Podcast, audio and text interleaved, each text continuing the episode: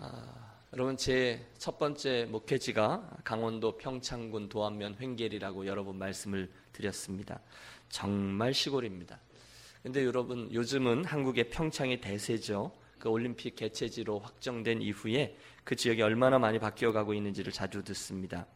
아, 제가 제 친구 중에 한 명을 잘 꼬드겨서 어, 강원도로 데리고 갔던 친구가 있습니다. 얼마 전까지 20몇 년을 그 강원도 지역에서 목회를 했는데요. 저에게 그러더라고요. 야, 평창이 옛날 평창이 아니야. 그러더라고요. 이유가 뭔가 하면 동계올림픽 개최지로 확정된 이후에 엄청난 속도로 지역이 개발되고 땅값, 집값, 그 외의 모든 것들이 굉장히 어, 올라가고 변화되고 있다는 거예요. 그 중에 가장 큰 골칫덩이가 뭐냐? 땅 투기라는 것입니다. 여러분, 어, 땅 투기 해보셨습니까? 안 해보시, 한 번도 안 해보셨는데요.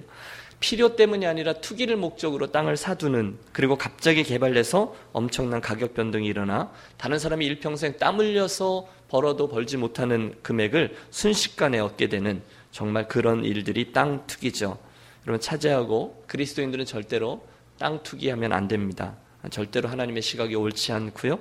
성경은 만물이 특별히 이 땅은 여호와 하나님의 것이라고 분명히 밝히고 있습니다. 땀을 흘려야 되죠. 무슨 말씀을 드리려고 하는가 하면 이스라엘도 예외가 아니었다는 것입니다. 특별히 그들이 차지했던 땅은 요즘 금요일 저녁에 저희들이 매일매일 우리가 수고해서 땅을 차지하는 것 같잖아요. 이스라엘 백성들에게 있어서 하나님의 땅, 하나님이 주인이신 땅이었습니다. 특별히 그 이스라엘 사람들에게 있어서 땅은요, 하나님의 언약과 축복하고 밀접한 관계가 있는 기업이었습니다. 그래서 어떤 기업이라 할지라도 그것을 마음대로 사고 팔고 하면서 주인을 쉽게 바꿀 수가 없는 것이었어요.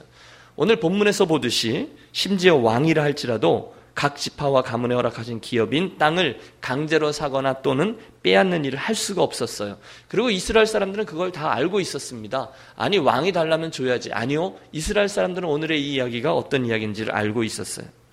하지만 지금까지 우리가 여러 번 만났던 아합 왕이 어떤 사람입니까? 또 그의 아내인 이세벨이 얼마나 악했습니까? 이방 여인 이세벨의 사주를 받고 움직이던 마음이 약한 왕. 그것도 바알과 아세라 풍요와 물질을 최고의 가치로 여기고 있던 그런 왕이 바로 아합이었습니다. 우리가 시간 관계상 뒷부분만 읽었는데요. 사실 본 사건은 21장 전체에 걸쳐서 진행되고 또 전개됩니다. 여러분 이런 이야기예요. 당시 그 악했던 아합 왕이 이스라엘 궁 옆에 있던 나봇이라는 사람의 포도원을 눈독 들이기 시작합니다. 어, 아합 왕은 그 수많은 땅을 갖고 있었음에도 불구하고 그 나봇의 포도원 자리를 자기의 나물밭, 즉 채소밭으로 쓰고 싶었어요. 그래서 그 포도원을 자기에게 팔거나 아니면 더 좋은 위치의 땅과 바꾸자 이렇게 제안합니다. 욕심이 난 거예요. 하지만 나봇은 이런 지하에 거절합니다. 죄송합니다만 안 되겠습니다. 아니 왕이 달래면 주는 거지 무슨 말이 많아. 그럴 수 있지만 또는 아, 얘가 땅값을 올리려고 하나 생각할 수 있지만 아니죠. 말씀드렸던 앞에 그 이유로 나봇은 거절을 할 수밖에 없습니다. 신앙적인 이유입니다. 내 조상에게 우리 가문의 기업으로 물려주신 것이기 때문에 여호와께서 금하시는 일입니다. 어, 여러분 이 나봇의 그 핑계에서 우리는 그가 꽤 괜찮은 사람이라는 것을 알 수 있습니다. 왕의 말보다 하나님의 말씀을 더 중히 여기며 살던 사람 그가 나보시고요. 그래서 저는 어쩌면 하나님께서 엘리야에게 말씀하신 바알에게 무릎을 꿇지 않은 자 7천인 중에 한 명이 나봇이 아닌가 이런 상상도 해 봅니다. 어찌 되었건 나봇의 거절 이유를 잘 알고 있던 아합은 할 수 없이 입을 다물고 뒤로 물러섭니다. 그리고 이야기는 그렇게 끝나는 듯해요. 하지만 문제가 생겼죠. 아합의 욕심이 자기의 감정을 컨트롤하지 못하게 된 것입니다. 상한 자존심도 문제였을 겁니다. 내가 명색의 왕인데 말이야. 갖고 싶은 땅도 가질 수 없다니 말이야.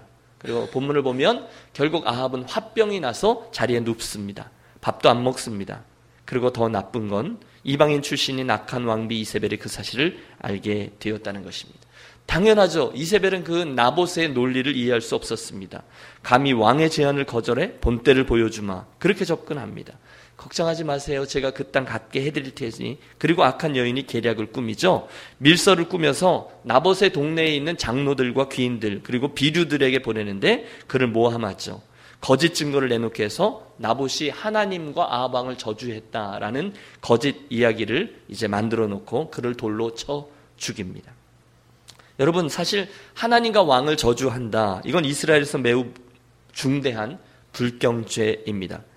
물론 이세벨은 다른 방법으로도 충분히 나봇을 죽일 수 있습니다. 하지만 악독한 그녀는 지능적으로 정의의 이름으로 법의 보호를 받아야 될 순진한 백성을 악용된 법과 거짓 재판으로 잔인하게 처형해 버리는 범죄를 저지릅니다.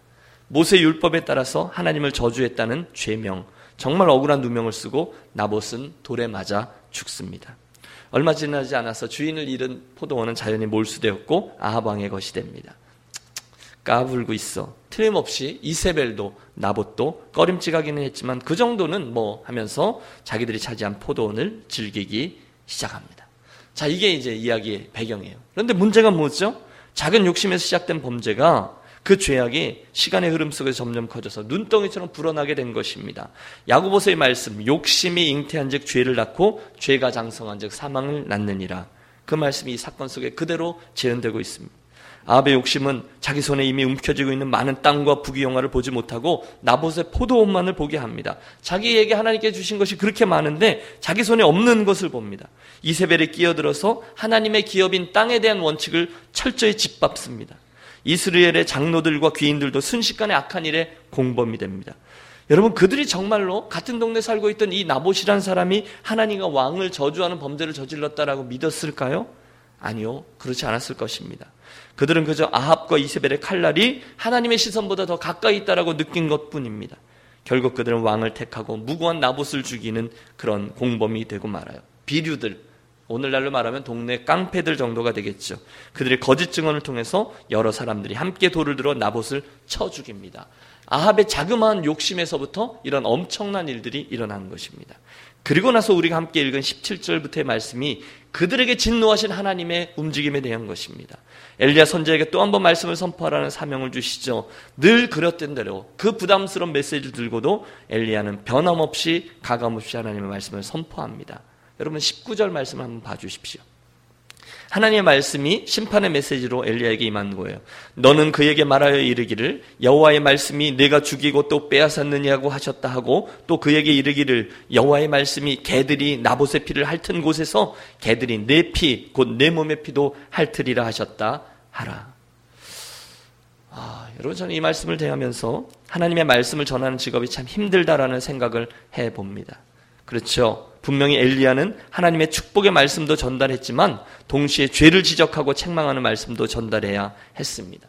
그래서 합니다.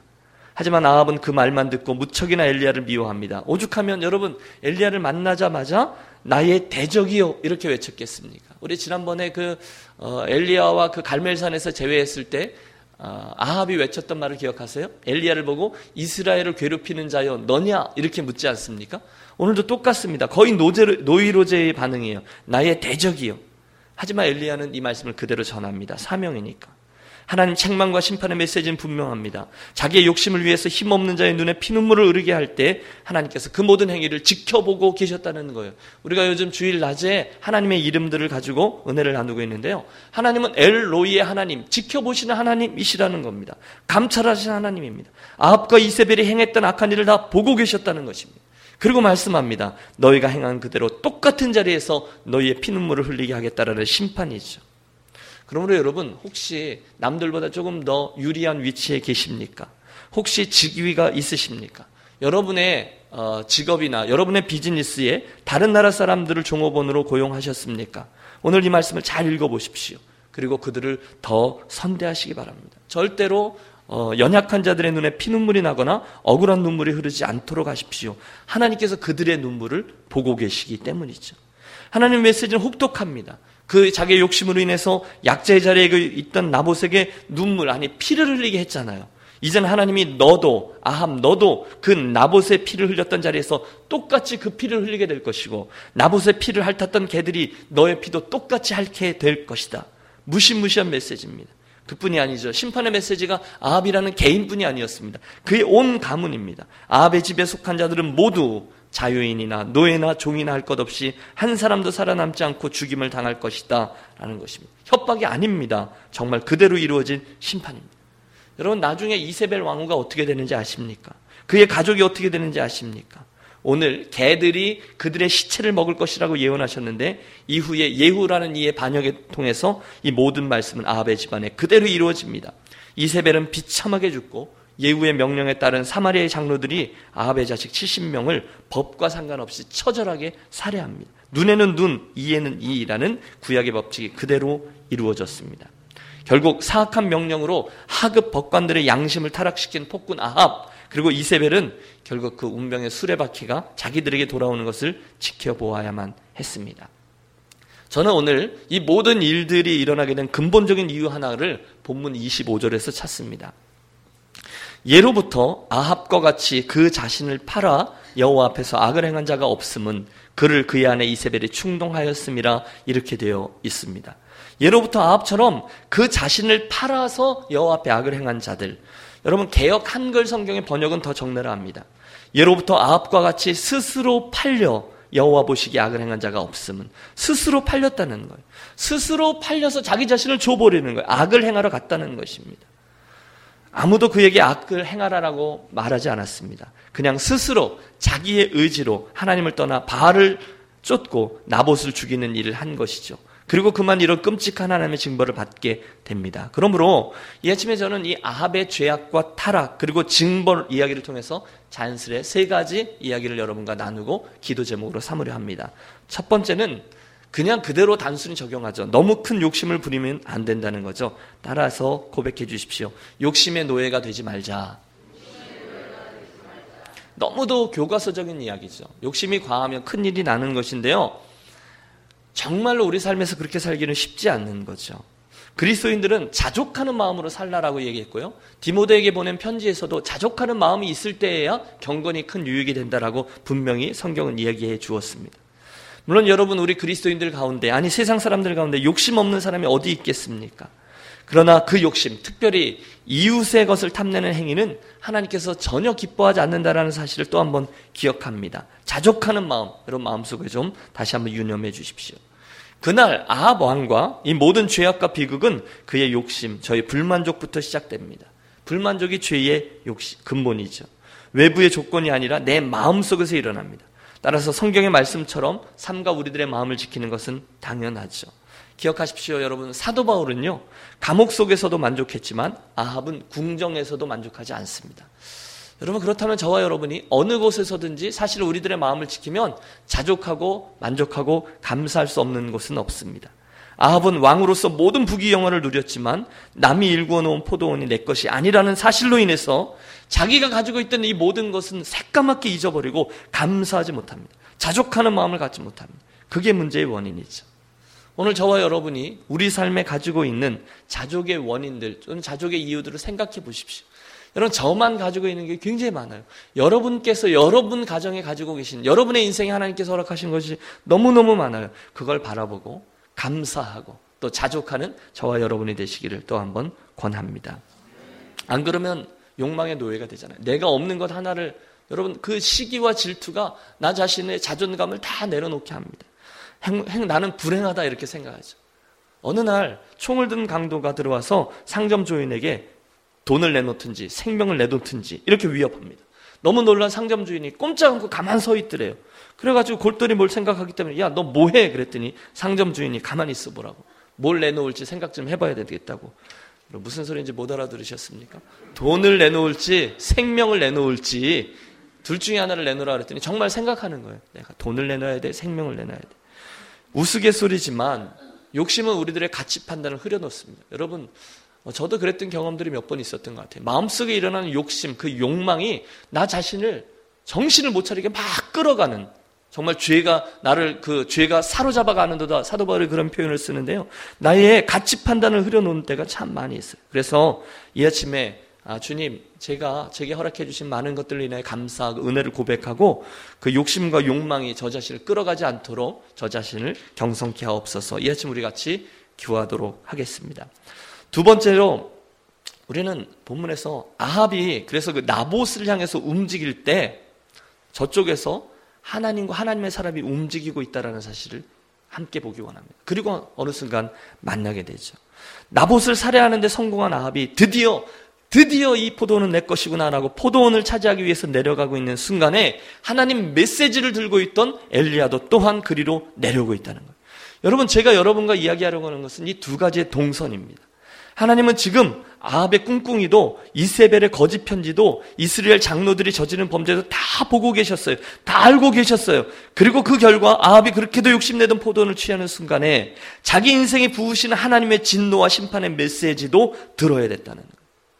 여러분 이 두 가지는 우리 삶에 언제든지 일어납니다. 저와 여러분이 여호와를 경외하는 그 순간에 하나님도 움직이고 계심을 기억하십시오. 저와 여러분이 하나님을 떠나 욕망의 노예로 움직이고 있는 동안에 하나님께서도 보고 계시고 움직이죠.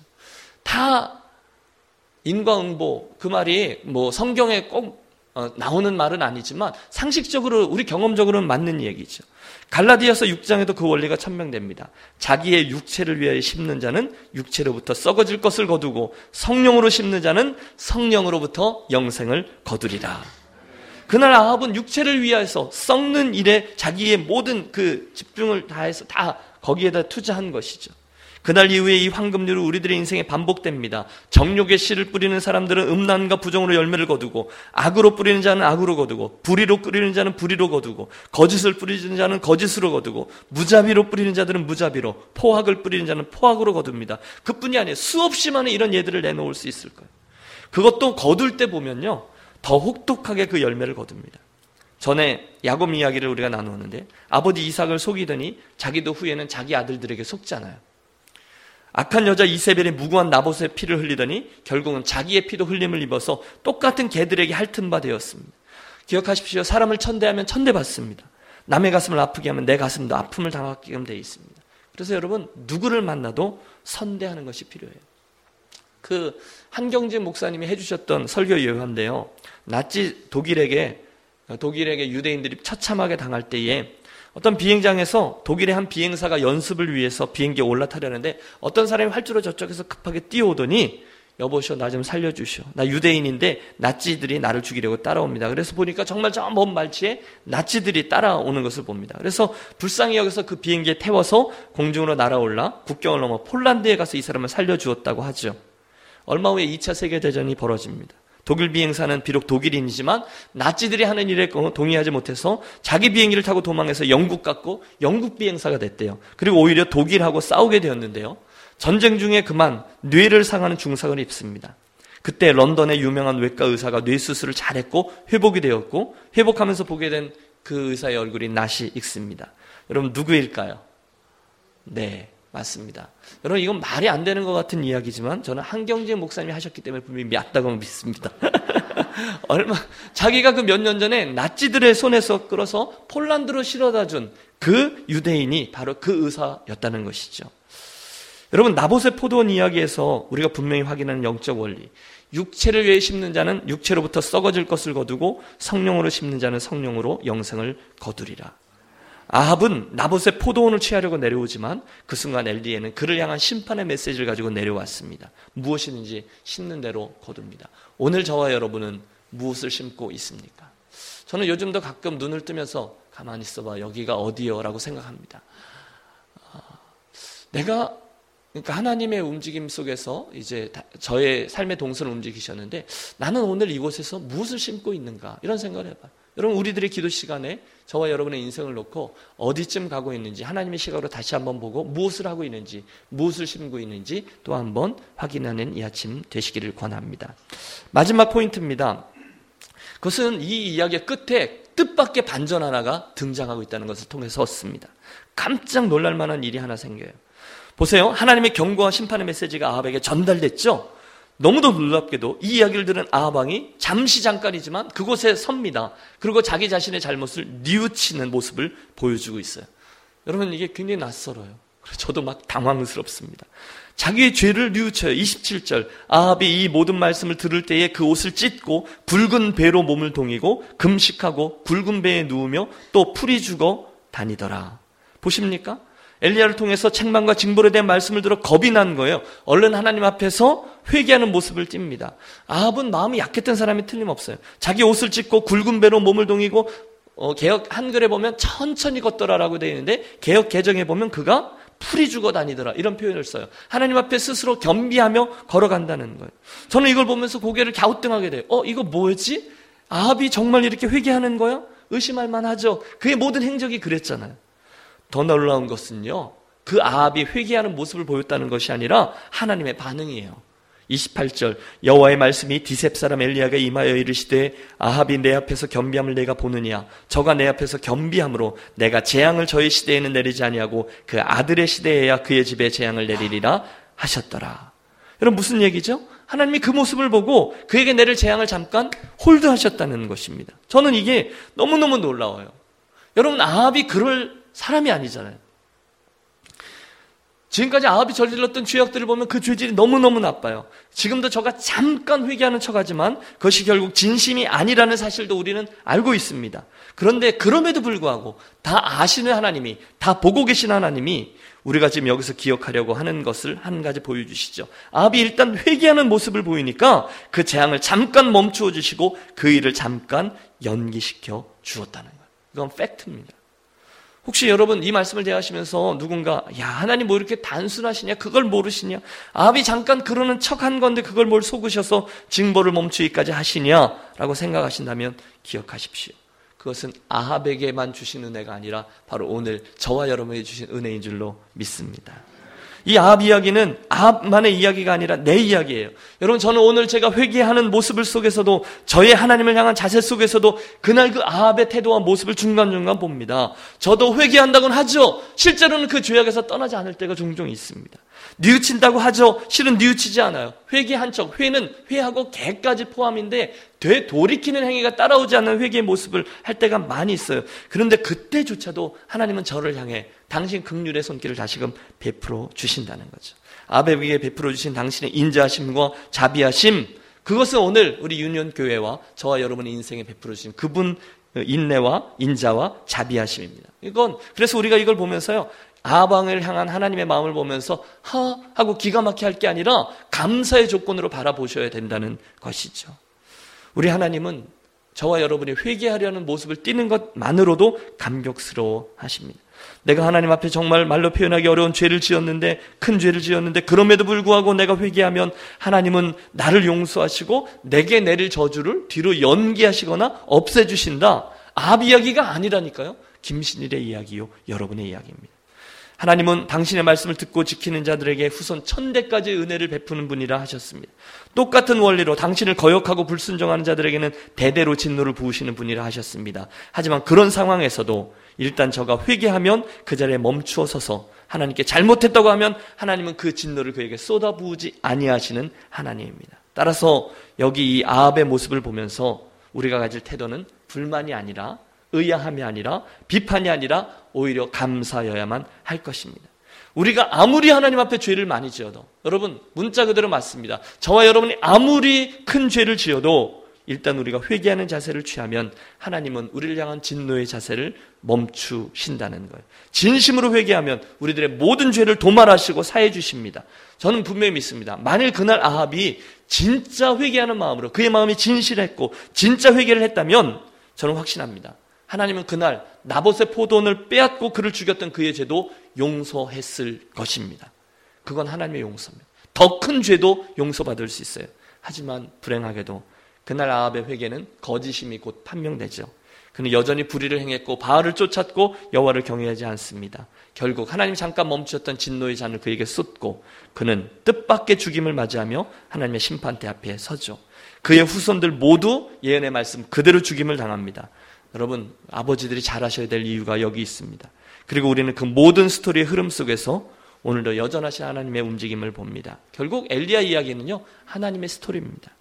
말씀을 정리해 드리죠. 오늘 우리는 나봇의 포도원 이야기를 통해서 저와 여러분의 인생을 욕심과 욕망이 아니라 감사로 살아가야만 하는 분명한 이유를 또 한번 발견합니다. 사랑하는 여러분, 우리 유년교회 가족들은 욕심과 욕망에 우리들의 인생을 내려놓지 않고 하나님의 말씀을 따라 잘 삼가며 살아가는 복된 그리스도인들이 되시기를 축원합니다. 둘째, 우리는 뿌린 대로 거둔다라는 어, 말씀을 오늘 본문에서 그 황금률을 대는데요. 육체를 위하여 썩어질 것을 심지 않고 영생을 위하여 성령으로 심는 지혜로운 그리스도인들이 되시기를 권합니다. 우리 기도하면서 오늘 내가 무엇을 심고 있는지, 영생을 위하여 어떤 것을 심어야 되는지 돌이키십시오. 마지막, 우리는 어떠한 형편에서라도 일단 회개함으로 나아가면 우리를 용납하시는 하나님의 사랑과 은혜 나의 것이 된다라는 것을 기억하며 죄의 끝에 서면 사람이 좀 강팍해지잖아요. 여러분 잘 모르세요? 내 마음이 아주 강팍해지는데요. 그때 끝까지 강팍함으로 나가는 것이 아니라 회개함으로 나아가 아버지께 용납을 받는 인생을 계속 살아나가는 저와 여러분 그런 결단과 은혜가 있는 이 복된 아침이 되시기를 소원합니다.